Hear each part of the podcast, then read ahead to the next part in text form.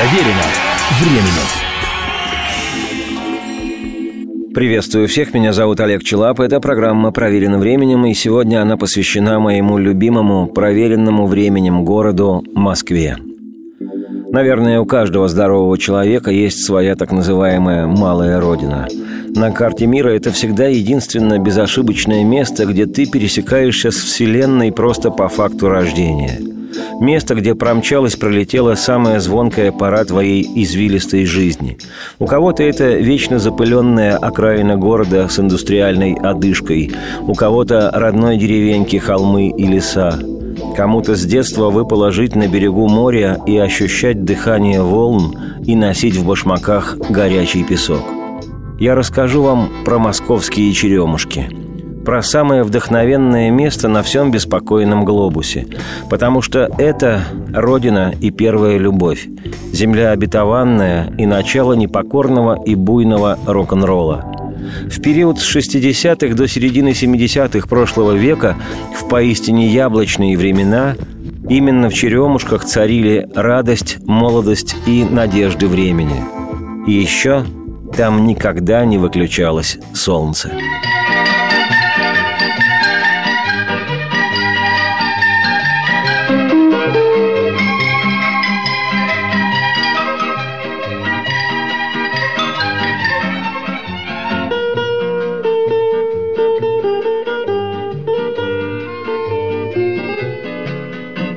Сегодняшней Москве истинно черемушкинский азимут заметно сместился. Хрестоматийные московские черемушки названы «район академический». А, собственно, имя черемушки присвоено местности поблизости, между станциями метро «Профсоюзная» и «Новые черемушки». В 70-е этот район считался лишь продолжением мифологии и именовался, как и станция метро, «Новые черемушки». Но в этом слышалась какая-то вторичность. На самом же деле все начиналось именно с деревни Черемушки, а она, сердечная, располагалась на пересечении нынешних улиц Шверника и Большой Черемушкинской. Деревня эта, точнее уцелевшие три-четыре ее покосившихся дома, не сдавалась натиску урбанизации долго, вплоть до 1966-67 годов, когда вокруг уже были выстроены новые кварталы – те вросшие в землю хибары я видел своими глазами, став учеником первого класса 625-й школы. И на фоне развеселой школьной детворы ребята из тех деревенских жилищ выглядели скованными. Даже первоклашкам это было видно. Конечно же, последние бревенчатые бастионы деревни Черемушки были снесены – Подобно герою блистательного актера Анатолия Попанова из фильма «Отцы и деды», под бульдозеры не кидался никто. Уже в пору подготовки к Московской Олимпиаде-80 на месте тех последних деревенских домов были собраны из модулей три типовые олимпийские летние кафешки. Во время проведения игр там питались гости столицы, приехавшие на Всемирный праздник спорта. Те, кого разместили в ДАСе, доме аспиранта и стажера – на улице Шверника. По окончании Олимпиады эти очаги общепита достаточно быстро перестали функционировать. Тогда же наиболее расторопные наши граждане обрывали по ночам дерматиновое покрытие кафешек для личных нужд. Особенно этим отличались инженеры, представители туристского класса. Для сооружения катамаранов материал оказался бесценным, а купить его в магазине не представлялось возможным. В продаже его не было в принципе. Так вот, началось все именно с деревни Черемушки. Есть в Черемушках домик старый, С печкою, с черемухою сталой.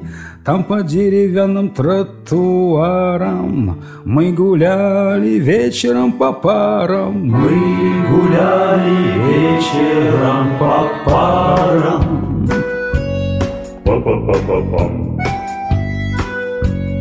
Эх, время, время, времечко, Жизнью пролетела заря.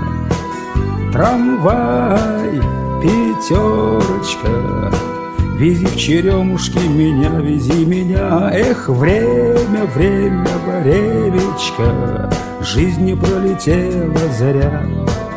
Трамвай, пятерочка, Вези в черемушки меня.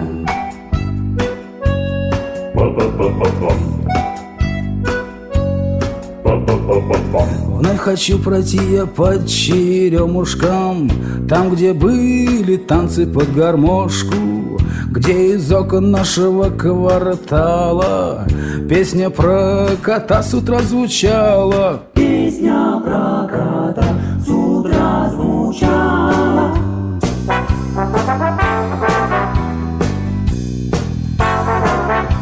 Эх, время, время, времечко Жизни пролетела зря. Трамвай, пятерочка Види в черемушке меня Да-да, именно с деревни Черемушки все и началось. Сегодня все знают, что в конце 50-х по задумке тогдашнего политического лидера страны Никиты Хрущева в столице взамен бараков и коммуналок решено было возводить новые, по большей части пятиэтажные дома для трудящихся. Позднее те дома стали пренебрежительно именовать хрущевками. Но после многолетних унижений коммуналок получить бесплатно, пусть и крохотную, но свою отдельную квартиру, да для людей это было ни с чем не сравнимым счастьем. Понятно, что воодушевление, которое сопровождало застройку на месте деревни Черемушки и прилегающих к ней окрестностей, зашкаливало – Гениальный композитор Дмитрий Шестакович в 1958 году даже написал по этому поводу музыку к оперетте «Москва Черемушки». Позднее, в 1962-м, по ней был снят художественный фильм «Черемушки». Кстати, оперетта Шестаковича до сих пор идет на сценах не только отечественных театров, но и зарубежных. При желании в сети интернет можно обнаружить, с каким бешеным восторгом французская публика воспринимает оперетту «Москва Черемушки» уже в нынешнее время. Ну, а еще молодой, но уже в 60-х весьма заметный актер Олег Анофриев записал в ту пору песню «Что нам стоит?» Туповатый гимн бравых строителей черемушек. Убегает, убегает, убегает автострада, вырастает новый дом. Позовите, позовите, позовите, если надо, а уж мы не подведем. Что нам стоит дом построить, просто вырыть котлован, а потом приладить рельсы и пустить по рельсам кран, и в хорошую погоду подвести тепло и воду, и только потом начать и кончить новый дом, и только потом начать и кончить новый дом. Проверено временем. Приветствую всех, меня зовут Олег Челап, это программа «Проверено временем», и сегодня она посвящена моему любимому, проверенному временем городу Москве. Название «Черемушки» стало нарицательным, и вскоре по всей стране, а там и в странах, дружественных Советскому Союзу, как тогда говорили, в странах народной демократии, стали вырастать свои черемушки – кварталы новых многотиражных домов – в основном, намеренно повторюсь, пятиэтажных. Намеренно, потому что родине Черемушкинского строительного движения предстояло остаться в истории не просто как застроенному пятиэтажками району. Как потом оказалось, то был наиболее безмятежный период советской власти. Массово уже не сажали, а еда в магазинах еще была. И страну нашу знали все. А главный город в стране Москва, а самый известный район Москвы – Черемушки, как тогда говорили, на юго-западе. А самая знаменитая улица Черемушек на юго-западе – улица телевидения. А я на ней живу. Теперь понятно? Черемушка, черемуха, душистая цветет, звонче голосистая гармонь моя поет. Я влюблен, я влюблен в юго-западный район, под Москвою, словно в сказке, словно в сказке вырос он. Я влюблен, я влюблен в юго-западный район. Улица телевидения. Где вы еще видели улицу с таким потрясающе свежим именем? А назвали ее так потому, что поблизости от тех мест располагается Шаболовский телерадиокомплекс. И когда началось построение коммунизма на отдельно взятой улице, то решили, что именно здесь должна быть построена новая телебашня, самая высокая в мире. Потом она стала Останкинской. Правда, башню тогда еще только собирались построить, но название улицы уже дали. А для подтверждения намерений в один из самых-самых домов, Цыковский, поселили диктора всесоюзного телевидения Виктора Ивановича Балашова, который, завершая новости, всегда произносил именным глубоким голосом. «И о погоде Лет 35 спустя судьба свела меня с Балашовым.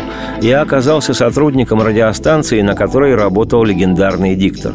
Однажды я сказал ему, что мы с ним в своем роде земляки. В одно время жили в Черемушках на знаменитой улице. Я школяр, а он известный на всю страну человек. Виктор Иванович поведал мне, что когда он шел по улице телевидения, люди, узнавая его, часто спрашивали на полном серьезе – не из-за того ли, что он, Балашов, здесь живет, улицы дали такое название – телевидение.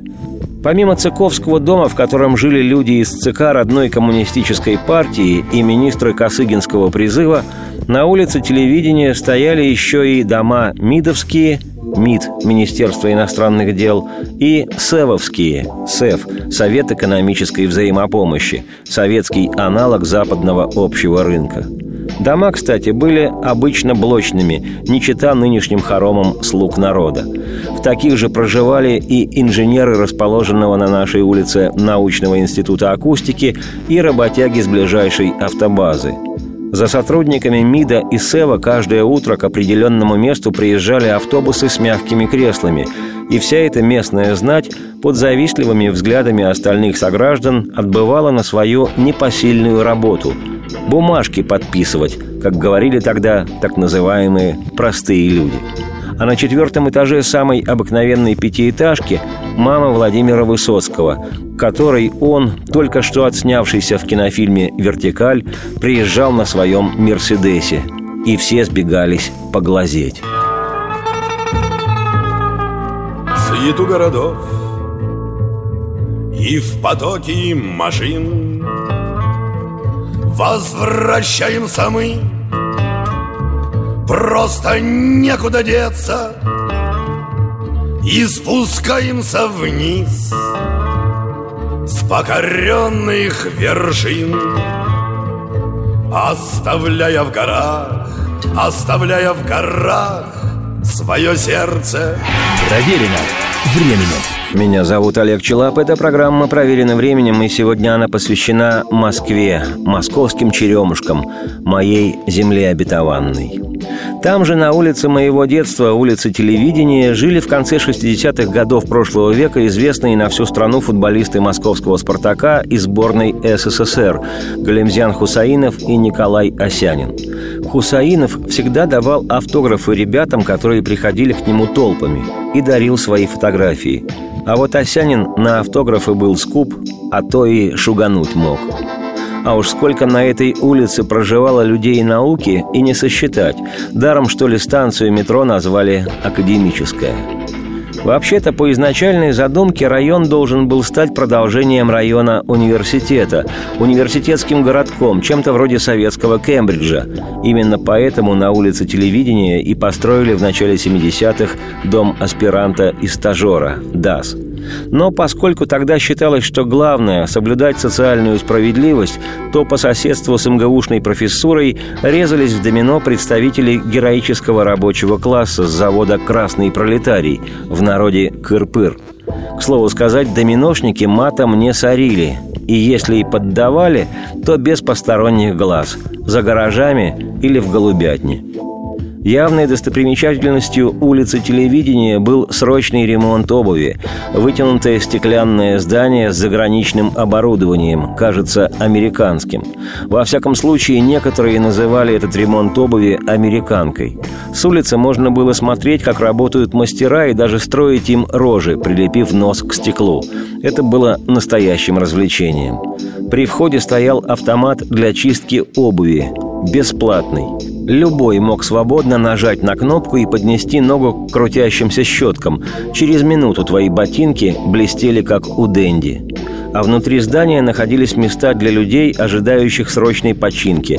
Это называлось «сделать с ноги». Места были оборудованы высокими барными стульями и специальными стеклянными столиками. Иногда классе во втором-третьем по пути из школы мы с ребятами заходили внутрь, располагались за этими столиками и делали домашнее задание. Любопытно, но нас никто никогда не ругал и не гнал.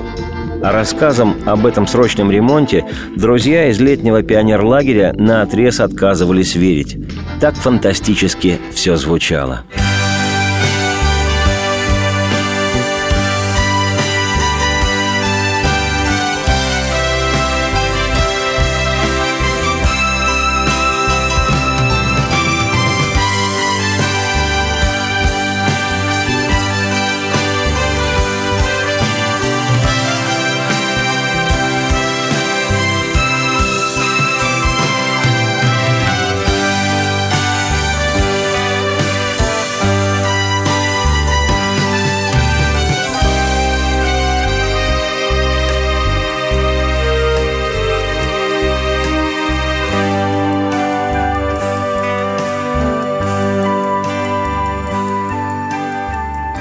Торговый центр «Черемушки» в народе «Стекляшка», расположенный прямо посередине неспешной нашей улицы, нарушал все возможные представления о советском магазине.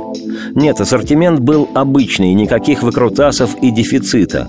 Но двухэтажное застекленное здание вызывало бешеный восторг у всех, кто заходил внутрь. В 60-х ни о каких универсамах и супермаркетах еще никто не имел ни малейшего представления – а тут на тебе и продукты, и пластинки, и шапки, нитки, утюги, и ателье, и сберкасса, и постричься, и стол заказов. И на втором этаже азербайджанский ресторан «Бакы». Потом он переехал на улицу Горького, ныне Тверскую. И тут же в кулинарии при ресторане продавались чебуреки, объедения. А еще в том торговом центре был прием стеклотары. За пустую бутылку давали 12 копеек – и надо было найти две пустые бутылки, сдать и тут же в магазине купить ситро, чтобы потом с друзьями пропустить по стаканчику старого доброго буратино. Каждое утро часов в десять и зимой, и в жару по нашей улице катил свою тележку с молочными продуктами добродушный чудик Наум, сотрудник стекляшки. Окрестности он оповещал призывом «Молоко! Сырки глазированные!» Местные пенсионеры, счастливые от того, что не надо идти в магазин, все к дому привозят, выходили на зов, покупали за 16 копеек свой кефир и ряженку в треугольных пакетах и в благодарность давали Науму 2-3 копейки сверху. А пока Наум отпускал продукты, шкодливая ребятня откатывала тележку куда-нибудь за афишную тумбу. Обнаружив пропажу, Наум кричал «Фулиганье!» И, бешено выпучив глаза, бежал на поиски. Но всерьез не свирепел. И еще. Я не помню, чтобы кто-нибудь говорил про него или ему самому, что он еврей и все такое. Это считалось неприличным даже у детей из простых семей. Проверено временем. Приветствую всех, меня зовут Олег Челап. Это программа «Проверено временем», и сегодня она посвящена моему любимому, проверенному временем городу Москве.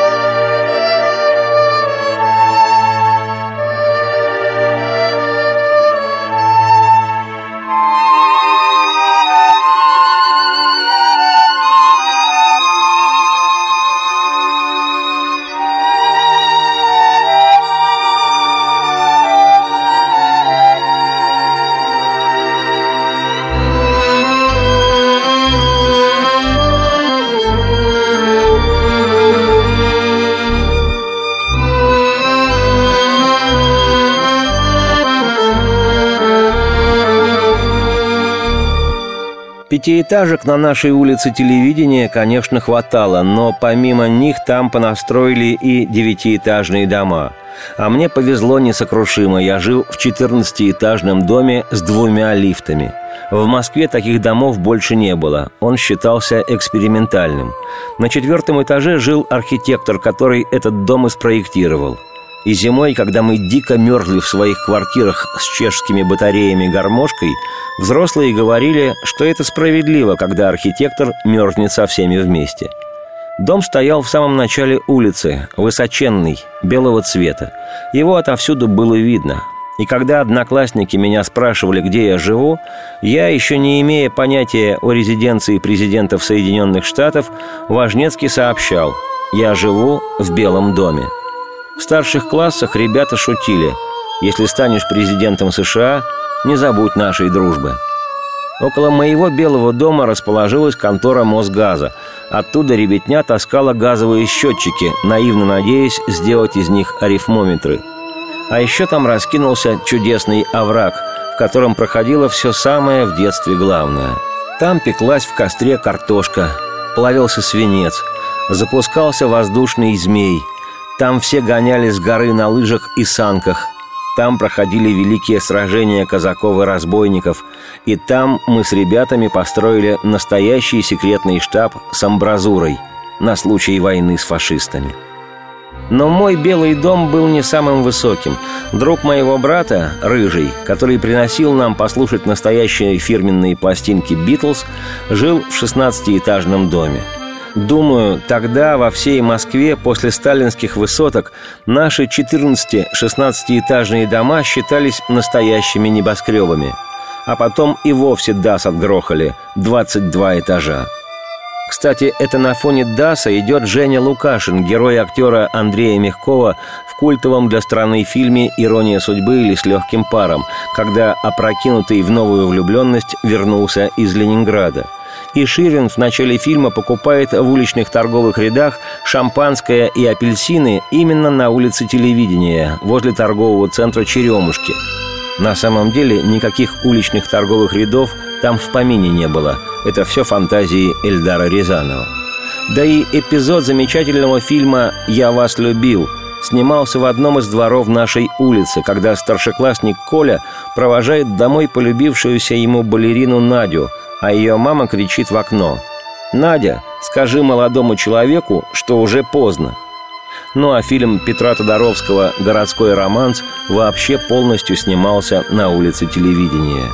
Но после того, как вышла картина «Ирония судьбы», этот самый ДАС на нашей улице стал знаменитым на всю страну.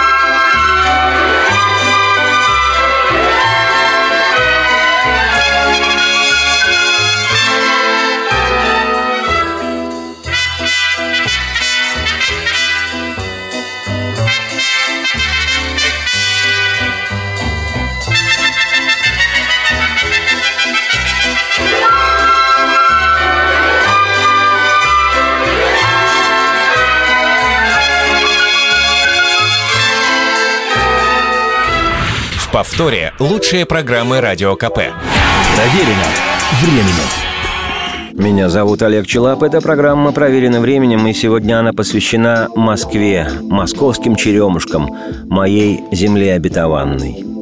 Когда заканчивалась зима, дворы на нашей улице телевидения становились очень зелеными, с яблонями, вишнями, черемухой и кустами сирени. И весной это все цвело так, что башка шла кругом, и от счастья не хватало дыхания. Еще на нашей улице было то, чем не мог похвастаться никто. Практически в каждом втором дворе имелся открытый бассейн – не глубокий, но для малышней годится. И если май выдавался теплым, дворники чистили дно и наливали воду. Ребятня лет до 13 плескалась с восторгом. При этом все говорили «Смотри, мне с головой», после чего поджимали ноги и целиком уходили под воду. Старшие, от 13 и дальше, называли бассейны лягушатниками и презирали эти радости. Но на самом деле они с завистью смотрели, как счастливая мелюзга режется в воде в мяч и в салки.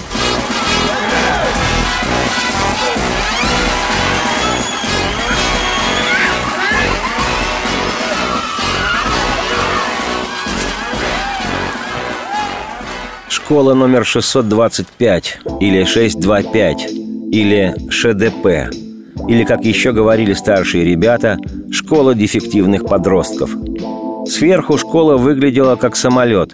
В ее архитектуре не было ничего от классических советских школ с барельефами Пушкина, Толстого, Горького и Маяковского. Для меня 625-я школа – лучшая на свете, хотя в те времена там были в части гестаповские порядки. Но зато в туалетах никто никогда не курил, и на стенах не красовались сексуально-математические формулы из трех букв. ШДП считалась школой Академии педнаук СССР и вдобавок экспериментальной, а потому было у нас то, что другим школам и не снилось.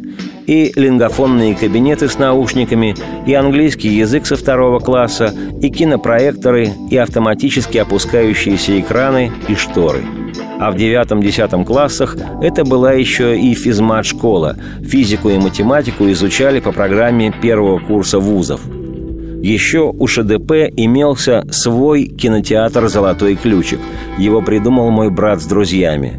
Эта школа и сегодня-то, дай бог, и котируется, и выглядит внушительно. А уж в те времена это было просто какой-то фантастикой. Шесть, два, пять, шесть, два, пять. Я хочу повторять вновь и вновь. Это школьные годы, мечты, друзья.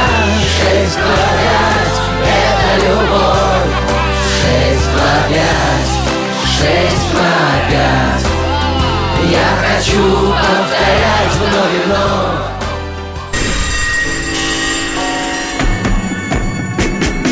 Проверено временем.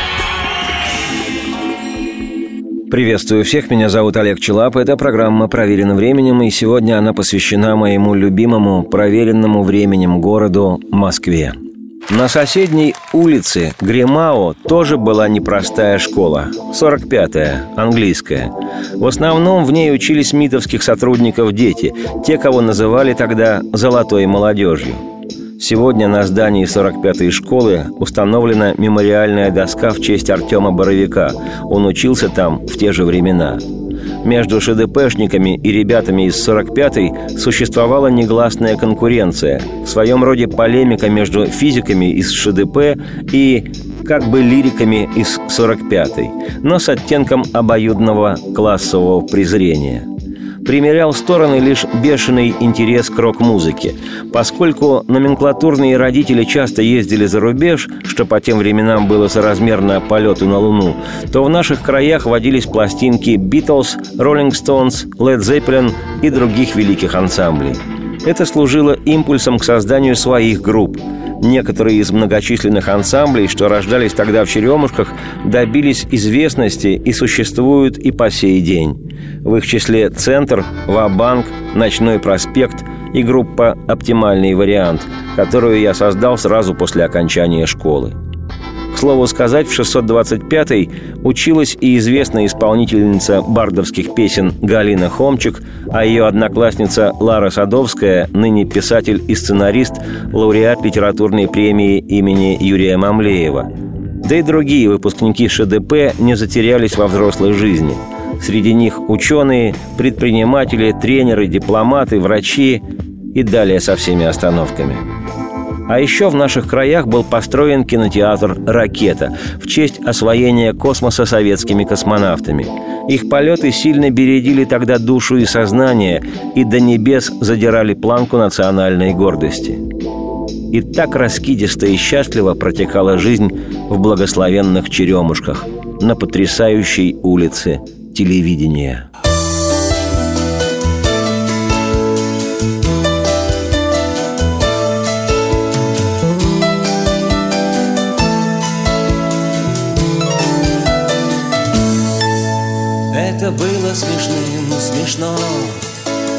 Лето было полным-полно И я сидел на балконе, кусая черешню А косточки сплевывал вниз.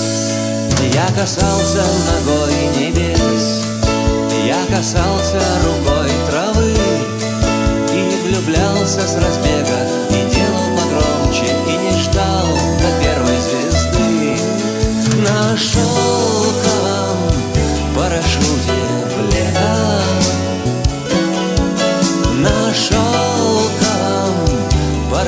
парашюте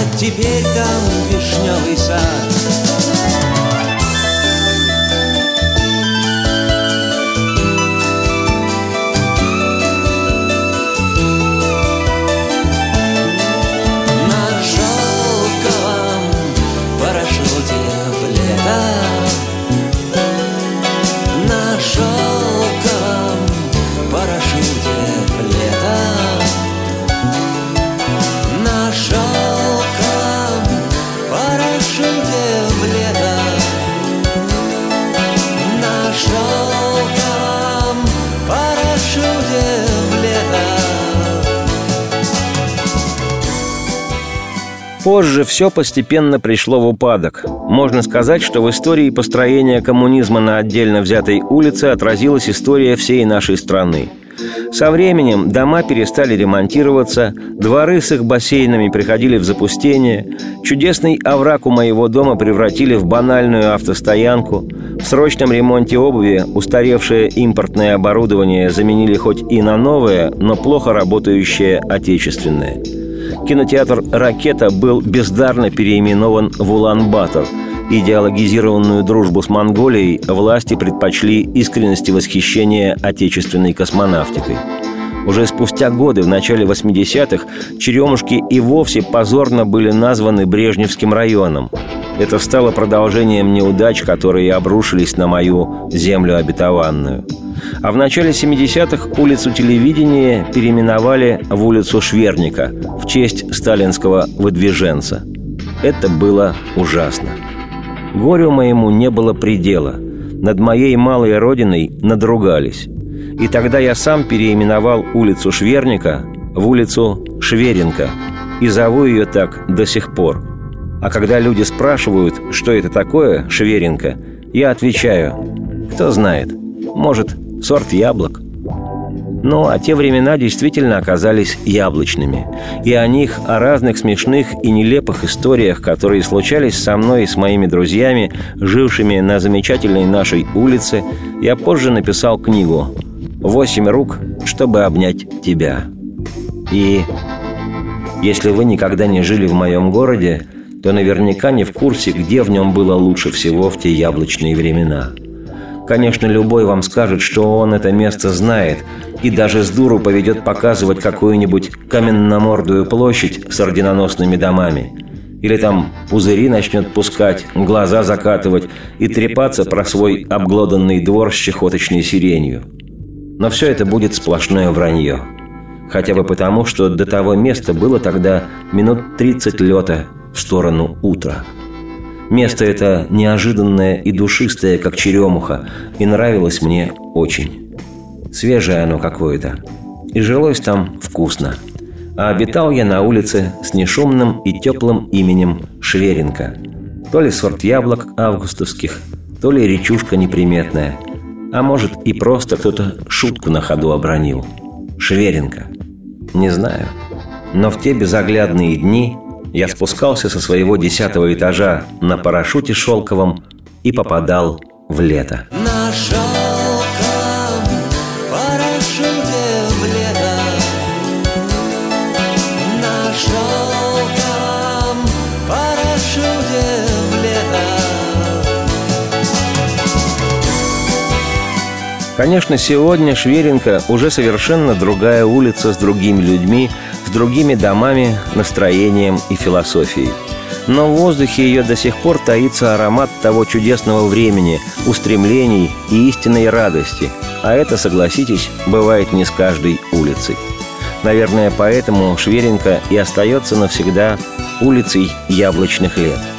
И я, Олег Челап, автор и ведущий программы «Проверено временем», счастлив, что смог рассказать вам о своей малой родине, о своей первой любви, о своей земле обетованной.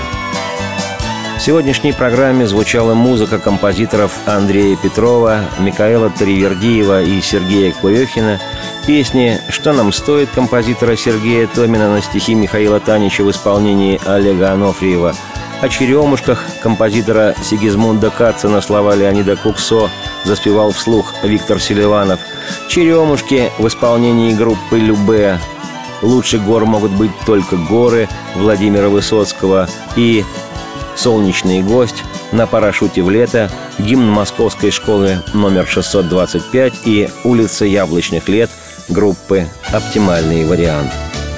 Радости всем вслух и солнце в окна, и процветайте. Мама, июнь, черемуха Солнцем залитый двор Зефир в шоколаде, китайские кеды Космонавты, футбол. В атаке уроки, овраги Небо, лови мой змей. Бабки у дома спешат в рассыпную Неуловимые, эй Тебе привет с улицы яблочных лет Тебе привет с улицы яблочных лет